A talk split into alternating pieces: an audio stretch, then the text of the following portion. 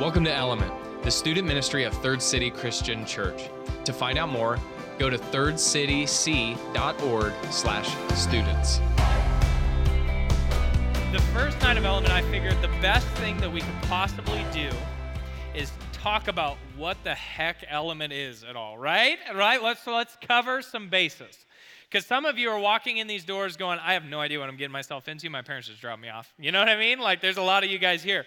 Um, there's some of you that your friends just drug you along and said, hey, it's cool, trust me. There's like loud music and they make some pretty cool videos. So you drug them in, you know, they, we, so here we are, we're at Element. There are three things, there are three pillars, three essential pieces to what makes element element. There's there's so many parts to it but i wanted to boil it down to this. Element is not about you coming and just like listening to me talk and going parker you did a great job. It's not coming and and slapping fives to josh and saying wow you're so great at that. It's it's about connecting with jesus. We are a jesus community and that is the first pillar is community. This is a place for you and we want this to be a place specifically for you um, so many areas in your life, I think of your school, um, it, I think of your activities, I even think of home sometimes, the internet. You are pretending and putting on a show everywhere. You, do, do, you feel that when you walk into school, you're like, I have to put on a personality. I have to, or when you walk onto the field, you're like, I have to perform to a certain expectation, or I will get laughed at today. You feel like you're putting on a show everywhere you go. When you walk through these doors on a Wednesday night, I don't want you to put on a show anymore. I want this to be a place for you. I don't want this to be a place where you have to pretend to be something. I want this to be a place for you. And second, in that, in that pillar of community, we have some incredible, wise, time tested people who are going to walk with you through this adventure called life. They're called element coaches. They are some of the finest people I have ever met on this planet, and I love doing ministry with them. And they love you so much that they would give a Wednesday night away from their family to come here and listen to you. I know in so many areas of you guys' lives, nobody listens. They're here to listen, and they're here to walk with you, and they're here to pray with you. Their main goal, I'm just going to tell you, I'm going to show you all our secrets. Their main goal as a coach is to make you feel known, valued, and loved. And I was praying over this message this week, and I thought, man, this might be the only place for some of you where you actually feel known. This could be the only place for some of you where you actually feel valued. This could be the only place for some of you that you actually feel loved. But I'm thankful that you have a place. That is what Element is all about, is creating a place for you to have community. And then just the reminder of the community guidelines don't be a jerk, and we'll be good. If you're going to be here, be here. I love this first night because I can see so many eyeballs not on your cell phones. That fades as the year goes on. Right now is incredible how locked in you guys are. Praise God for that. Praise God. Be here. The second pillar of element that makes it what it is is worship. And that's a churchy word, but it's basically devotion. It's, it's giving yourself to something, giving your whole heart to something. And a lot of us, even if we don't know who this Jesus guy is, we just walked in here, we still worship. You still worship something. Everybody worships something whether it's God or whether it's football or show choir or grades or games, like whatever it is, we all worship. Maybe it's money for you, maybe it's your job, maybe it's what college you're going to, your accolades, your achievements. Everybody worships something, but element exists to take that worship dial and tune it back into the God of the universe. Because I know you're human, and I'm human too, and my worship gets messed up. I start worrying about things that I don't need to worry about. I start putting things in the God seat that don't belong there. And I've got to worship, I've got to devote myself to God to tune that dial back into the source of it all. That's what Wednesday nights are for. I can't promise you a whole lot, but I can promise you that if you show up here consistently, we will help you turn that dial back. I promise. That's the whole reason we're here. And the next piece of that worship pillar is that I want you to bring your real self. I don't, I, I, I don't care for fake hands in the air during worship, but I love a devoted heart to God during worship. I love a true, authentic self in worship. I love a true, authentic self walking through those doors that this is a safe enough place for you that you can walk in and not have a smile on your face and not pretend like everything is okay and you still feel known, valued, and loved here. That's worship, is you bringing your true, authentic self and then worshiping your face off in the middle of that. And the last piece, this last pillar of element that makes it what it truly is, is risk. Element is risky business. Because you are walking in here taking the risk that Jesus is who he says he is. Or maybe, and I love you people, maybe you walk into this room taking a risk even showing up at a church anymore because you or your family have been hurt. And I want to honor you in that and say, I'm sorry and thank you for giving us a second chance. And some of, some of you walk in here not even caring who this whole Jesus guy is. You're just here because someone drug you along or you got nowhere else to be. But you're risking walking through those doors, and I honor that, and I respect you for that. And so, in that, I ask that you respect us in return when we're trying to communicate to you, when your small group is trying to dig into content, just like we respected you when you walk in those doors, we expect that same respect back. That mutual respect that'll help us take this risk together. And the last piece of that risk is that you're walking in here, possibly for the first time, allowing someone to know you.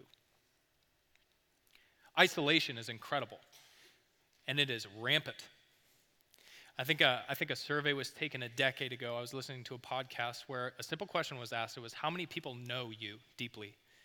And the most common answer was five. The most common answer in 2018 was zero. Our peers, the people who we walk this planet with, answered that question zero people know me. Isolation's painful. Maybe you're taking a risk to be known here. Second risk that you're taking, though, is also caring for another person. Chances are you're going to be in a small group with someone else who's hurting. And you have an opportunity here at Element to care for that person. And sometimes we can't fix things in our life, we can't find a peace until we start looking outward to help someone else. You also have that opportunity here. So, this is a place of community. This is a place of worship of Jesus, not of not of fancy videos, drums, of, of good speakers, whatever it is. It's a, it's a worship place of Jesus. And we take risks here. And we talk about hard things, and we talk about doubts, and we answer hard questions, and we're not afraid of them because God's not afraid of them. However, I have to make this so clear tonight. All of this is wasted, and all of this means nothing if we don't have love. Jesus. You are love. Um, we look to you and we see what love is. We see who love is. We see how love is played out, how it is in action, not a feeling. I pray tonight I'm just a man, uh, just learning from you and what you're teaching me. Help me teach my friends what you're teaching me. Uh, give me the words that are yours. And I pray for the hearts in here tonight that need to know um, that love is real and that love is a person and that love is Jesus. And for people in here who who are just feeling lost, feeling like their life has gotten sloppy this summer, I pray that you speak specifically to them. It's in Jesus' name. Everybody said? Amen. Amen. Okay, so you watched this video and you saw that love wasn't necessarily a feeling. It didn't talk about warm fuzzies, did it? What did it talk about? Actions. It talked about things that love does. Did you see that? So tonight we are in 1 Corinthians chapter 13. Incredible verse or chapter of scripture. And what's happening in this book is uh, churches have been planted. Paul, a guy who was called out by Jesus to go plant churches and spread the gospel to people who never heard the gospel before, to plant churches. And he planted this church. It's young, it's reckless, it's, it's youthful, it's got a lot of energy. Reminds me a lot of Element. And, um, and, and this church new in its, in its, in its energy and its, and its youth and all that stuff had such talented people in it. Incredibly gifted people, just like I see in front of me. Incredibly talented students. It had smart people, knowledgeable people. And I look at you guys, smart, capable. There's so much potential in front of me right now. And at the same time, they were losing message, they were losing mission, they were getting off on different tangents that were destroying relationships. And they were living sloppy, and they had lost what they had found originally. And so Paul is writing saying, hey, clean this up. Hey, don't forget the cross. The whole reason we're in this, he says in the first or second chapter, he goes, Hey, the whole reason I'm here is I'm talking about Jesus and him crucified. I'm not talking about your feelings. I'm not talking about what you think is right and wrong. I'm talking about Christ crucified and what that does to our lives. That's what I'm talking about. And so you see in chapter 13, he's finally gotten through the hey, you're getting this, you're off on this, hey, straighten up on this. You're not. And in chapter 13, he finally goes, here's the secret. Here is how you actually do this the correct way. Here is the most excellent way to live.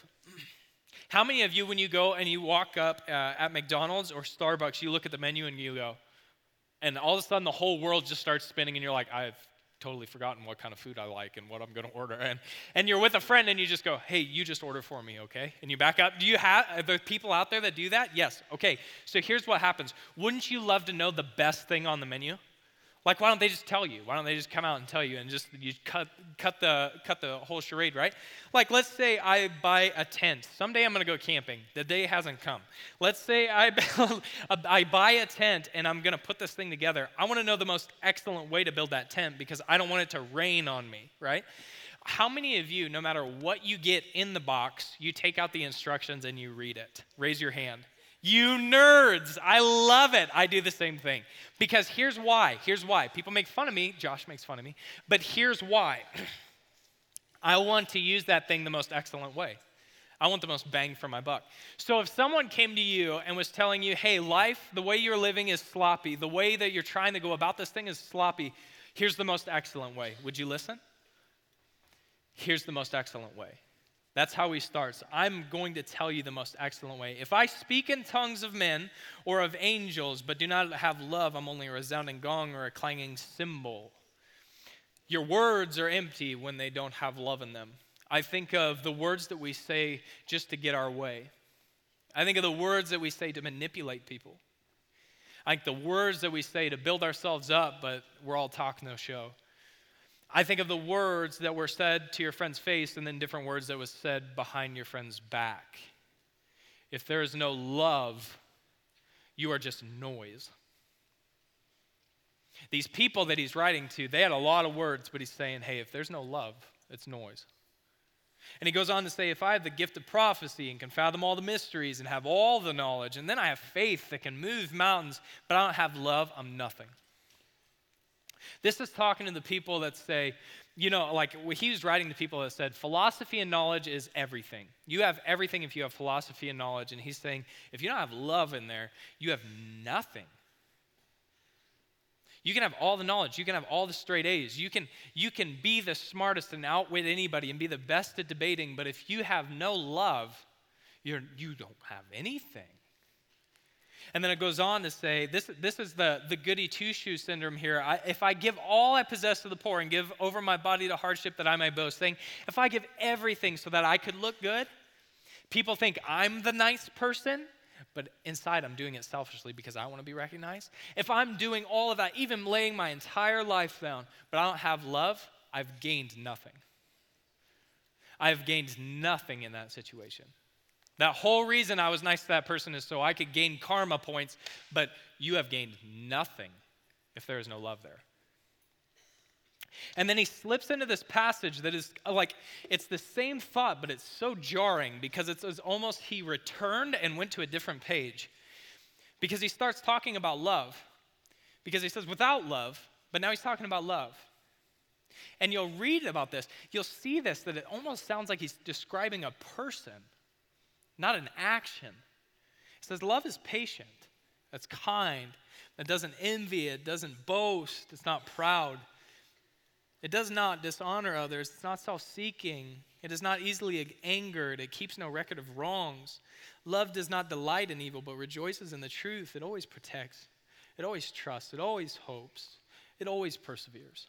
That's a tall order. And then it's followed up by this sentence love never fails. I want you to think about your life. I want you to think about you as a person and imagine the love that you give to the person you love the most in life. Is it even close to being that perfect? I mean, it's a target to shoot for, but I've never even gotten close to that. I've been married five years, and I don't think I've ever loved my wife that well. And I've tried, but I'm human. And then he goes on to talk about humility, saying even the best things, even the best prophecies are only a fraction of how good it will be when Jesus comes back. And then he talks about maturity. And this is specifically for this room, this youthful, young, energized, slightly reckless room. Saying, hey, when I was a kid, I acted like a kid. I behaved like a kid. I thought like a kid. But now that I'm growing up, I've left those things behind. Do you see the natural progression of a different life, of a changed heart. And then it finally comes down to this it says, You can have all these things. You can have all these things. And now these are the three that remain after all of this faith, hope, and love. But the greatest of these is love. Now, I want to go back to when he was talking about love and how it sounded like a person, and how it sounded like shoes that you couldn't fit. What was he getting these people to hear. I was listening to a Tim Keller sermon and, he, just opened my eyes on this of what Scripture was really saying. And he says, in the Greek, in the, in the, in the original Greek, this, these descriptions of love were actually saying exactly what the Corinthians weren't. Like all the chapters leading up to this, these were the words to describe what they were doing wrong. And then he finally goes, here's what's right. Here's the most excellent way. And so, he's, if he's referring back to what he's already said, he's also referring to something he reminded them of that he's not here to talk about what you think is right or what I think is right. I'm here to talk about Jesus on the cross, him crucified, his resurrection. This love piece that's sounding a lot like a person, could it perhaps not only describe to us tonight the vision of Element, Love Unlimited, but could it also introduce us to a man named Jesus who walked on this planet and show us some of his characteristics, show, show us some of his heart? I think it could. Because in 1 John chapter 14, 4 verse 16, it says, God is love. And if you read the Gospels, Jesus claims, if you've seen me, you've seen the Father saying, I'm God. Put your faith in me.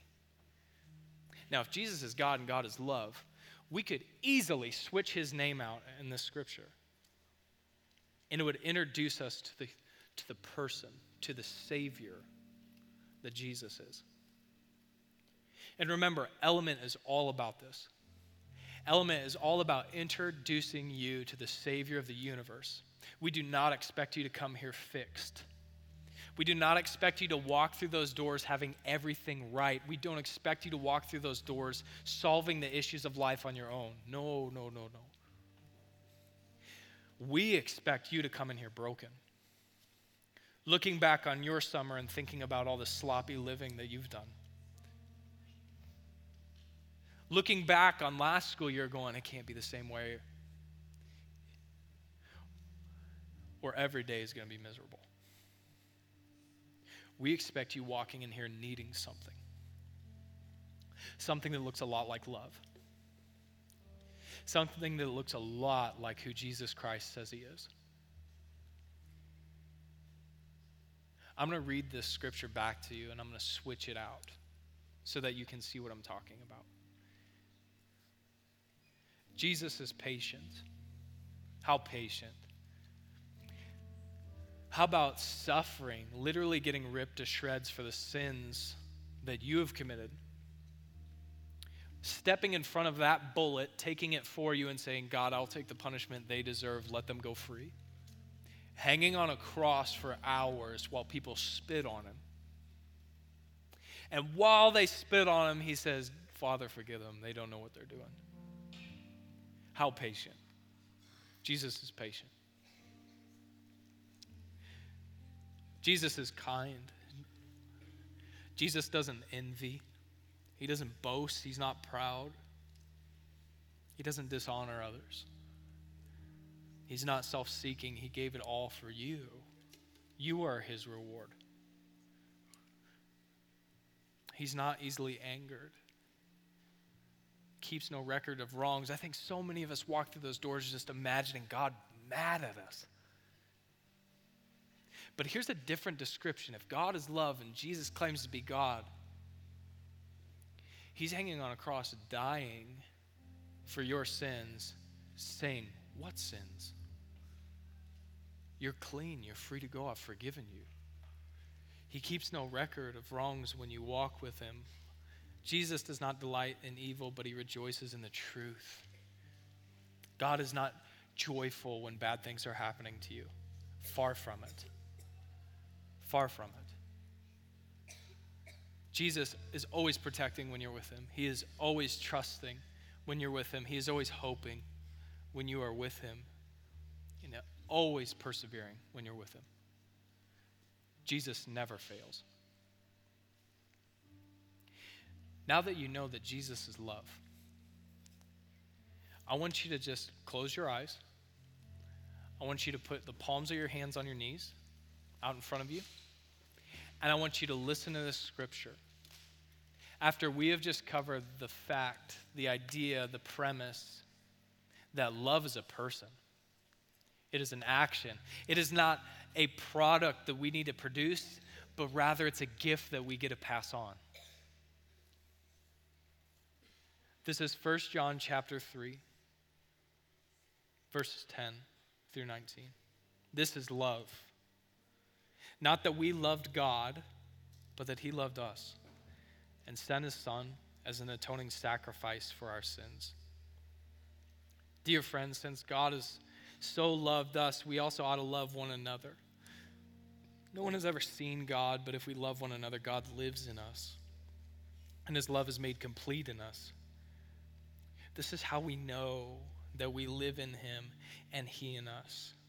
He has given us His Spirit. And we have seen and testified that the Father has sent his Son to be the Savior of the world. And if anyone acknowledges that Jesus is the Son of God, God lives in them and they in God. And so we know and rely on the love God has for us. God is love. Whoever lives in love lives in God and God in them.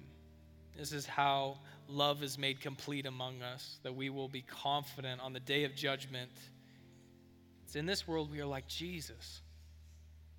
We pass on the love that he gives. There is no fear in love, but perfect love drives out all fear because fear has to do with punishment. The one who fears is not made in perfect love. Why? Because we love because he first loved us.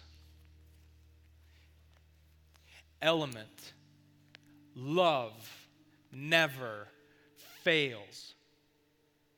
Jesus never fails.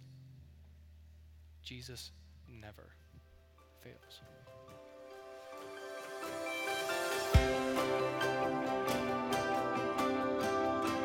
Thanks for joining Element. To find out more, go to thirdcityc.org slash students.